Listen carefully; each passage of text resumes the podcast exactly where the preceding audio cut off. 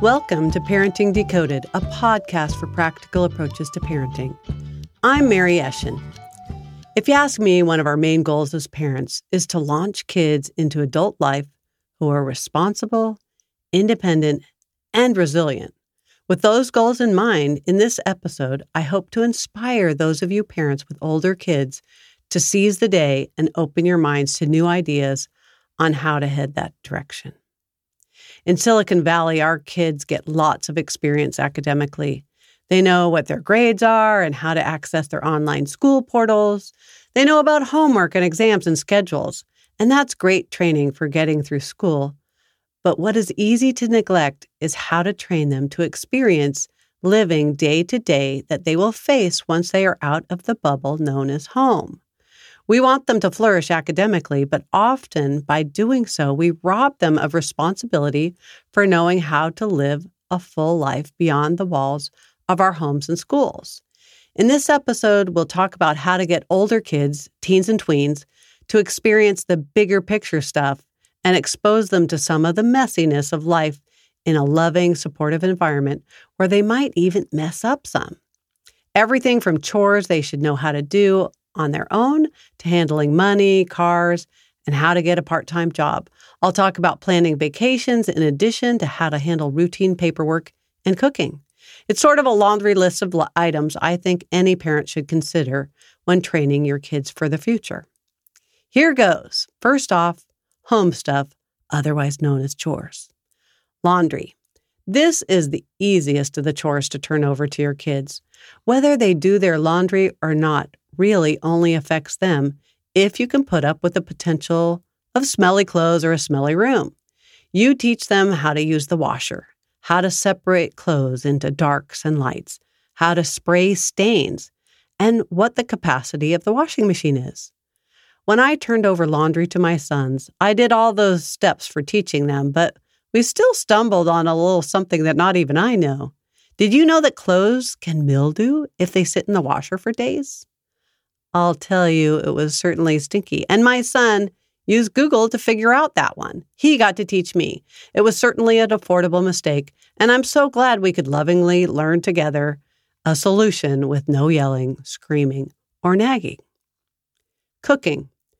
Every kid should be able to cook a few basics before they leave your home, whether it's mac and cheese or scrambled eggs. I knew a parent whose child went off to college not knowing how to scramble an egg, and the college she got into had no room in the dorms. So the daughter had to go into an apartment that first year. Well, dad took time off work and went to stay nearby so that he could help his daughter with getting used to dealing with food, buying food at a grocery store, and learning how to cook. Wow, that really blew me away, and that's certainly an extreme example. But I do regularly run into parents who don't want their kids in the kitchen because they'd make a mess. If that's you, please let your kid make a mess and then show them how to clean up. That's part of the process. You show them how to restore the kitchen to its original condition. But there can be so much joy in a family kitchen where kids own cooking a meal all the way from selecting a meal to shopping, chopping, and sauteing or grilling. In the summertime, we had our boys cook twice a week. One of the days, one would choose the main meal and the other would choose the side to go with it. And then the second day, they'd switch. It really helps instill in them a love and enjoyment for cooking together, but also the process of taking care of getting food to the table. Cleaning house. Teaching your kids how to clean sinks and toilets, as well as vacuum, and how to clean windows so there, there aren't any streaks, is what I'm talking about. If there's a clog in the toilet, show them how to clear it, and the next time they get to do it. Show them how to prevent toilet rings and deal with calcium buildup if you have hard water. These are all sorts of things that we adults take care of way too much have them clean out hair in the drain of the bathtub or shower, or take down cobwebs or clean dust off ceiling fans or light fixtures. If you want to be creative, hold a family meeting and come up with a list of chores in the house that they've never done before and set a goal for how many they do each week of the summer. There, whether it's three a week or one a week, have it be something. Yard work.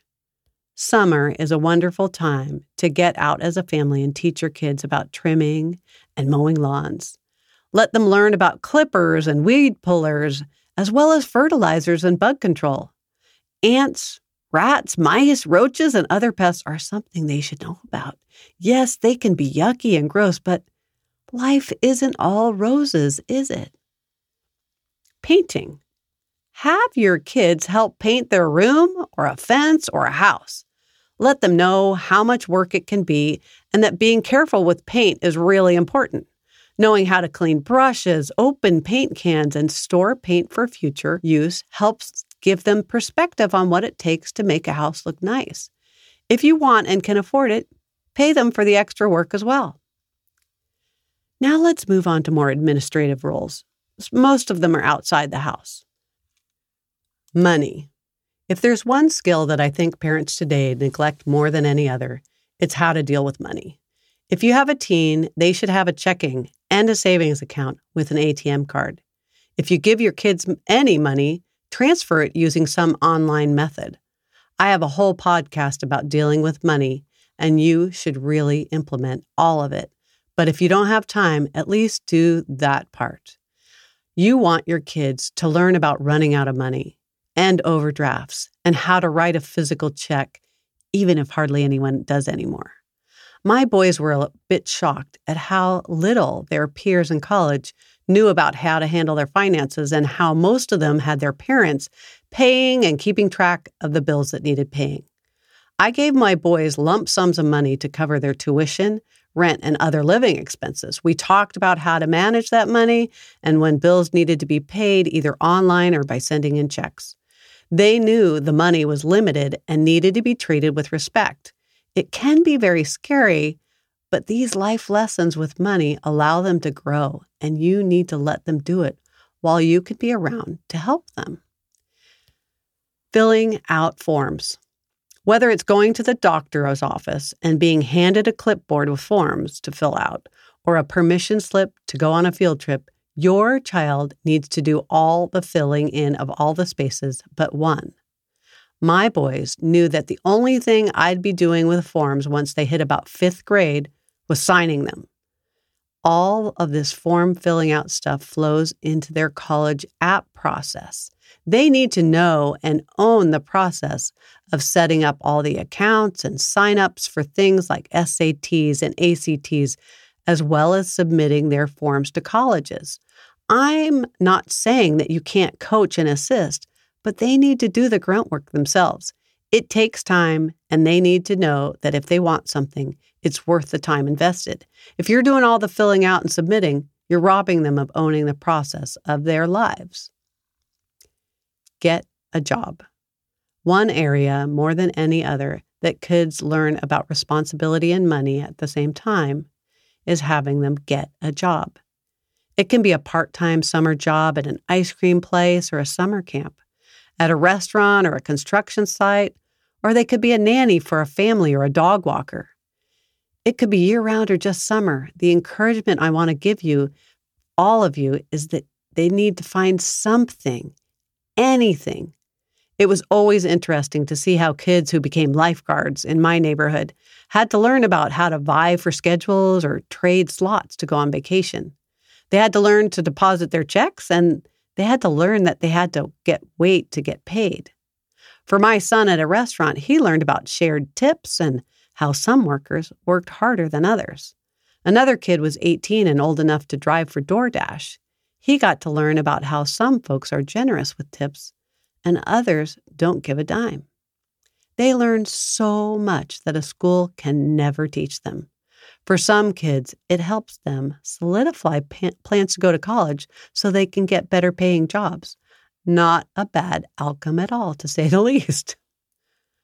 Alarm clocks and keeping on time. Your kids need to own their own time. Let them have the natural consequences of disappointing or pissing off teachers, coaches, or friends. Let it be their deal, not yours. The more we continue to own their schedule and nag them to keep them on time, the less they need to keep track. Let your kid be late for soccer practice or their violin lesson. Let them forget to turn in a paper that you know is due. The earlier you let them own their own time, the less painful the mistakes will be to correct. Middle school is a much gentler place to learn lessons about time, don't you think? Again, no yelling or telling needed. Just let them own it. Vacation planning. If you are fortunate enough to be able to take a vacation as a family, allow your kids to do some planning and research. By middle and high school, they are experts about roaming around on the internet. Let them plan one day of your trip from the museums or sporting events to where to eat or even where to fill up your car. Let them help pack the family car and get all the camping gear in. It's hard work and it takes practice, especially when you've got lots of stuff. If you're taking an airline, help them help look up flights or input things like frequent flyer numbers and all the logistics with baggage and hotels. Even if you're just taking a hike locally, let them pick a new hiking location instead of you announcing where you're hiking. Share the load with them and let them learn. Cars. If your teen drives or plans to drive, you really need to seize the day. If you have the opportunity and the financial means, please have your kids learn how to drive when they are in your home. I'm in California, and kids here can get a learner's permit at 15 and a half and can drive at 16, but they have to have a learner's permit and drive with a parent or adult for six months. However, once they turn 18, the six months of practicing with an adult drops away. If they get lucky with their behind the wheel test at that point, they can pass without much practicing at all. In Silicon Valley, parents think they're doing their kids a favor by letting them focus on academics and not worrying about driving. However, here's what happened to a friend's son. This dad allowed his son to only focus on academics. He graduated from high school, spent one month learning to drive, took his test, passed, and then flew to college and didn't drive again until the next time he was home. How good a driver do you think he was? My gut says he was still too nervous to go on a freeway, and he'll be a nervous driver potentially for a long, long time. I have to admit that teaching my boys to drive was nerve wracking and one of the hardest and scariest things I did as a parent. But it really helped give them time to grow and respect driving and the responsibility they had behind the wheel. In addition to training them to be a good driver, we need them to know about car insurance by having them help pay for their portion and car maintenance.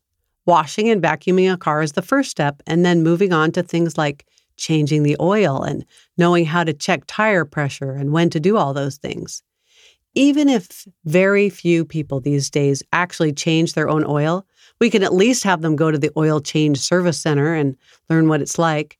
Hey, it can help you out as well, since after the first time they go together, they can do it for you. There's lots of other areas that can promote independence and responsibility that we want for our kids. I think you can tell that these life skills can have a big impact, and it'll take some work to, on our part to make that happen. If you need help or encouragement, you feel free to contact me anytime. If you wonder what age to start something, just ask. If I didn't mention something and you're wondering about it, ask. I'm here for you. My mission is to help parents feel supported and encouraged. It's a journey, and I'm happy to make your ride smoother, whether it's with free email consultations or doing an hour of Zoom coaching. Send email to mary at parentingdecoded.com and let me know how I can help you and your family. Lastly, I'd love to have you take a minute to rate this podcast and maybe even write a review. It would really, really help to encourage me to keep doing what I'm doing. That's all for now. Take care and be safe. Have a blessed rest of your day.